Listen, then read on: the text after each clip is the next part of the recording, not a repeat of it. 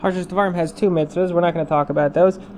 Something that happens in all of Sefer Devarim, especially in Parshas Devarim, is, as Rashi explains at the beginning of the Parsha, Moshe is rebuking the Jewish people. He's he's telling them that they have done things wrong in the past, and they really need to improve their behavior and try their best at um, at doing the mitzvahs and following Hashem.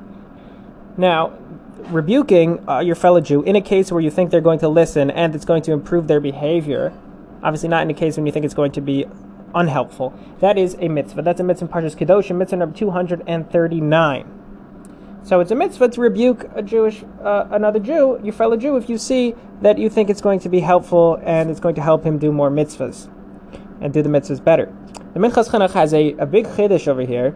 He says, he thinks, in addition to the mitzvah itself of rebuking, so if you see somebody and you don't rebuke them in a scenario where it would have helped, you do violate that mitzvah. He says not only that, but he thinks you also violate a lo ta'aseh, a negative command, which is a higher level of severity, that is, lo ta'amod al-dam re'echa. So lo ta'amod al-dam re'echa, generally we interpret to mean you have to save your friend if you see him dying. You see somebody drowning in a river, you have to go jump in and save him.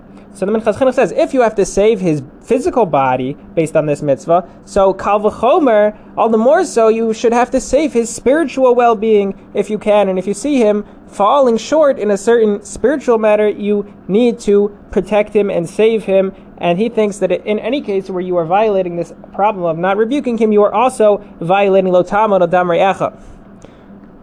Everyone should have a good Shabbos and a meaningful fast, and the Jewish people should see a nechama.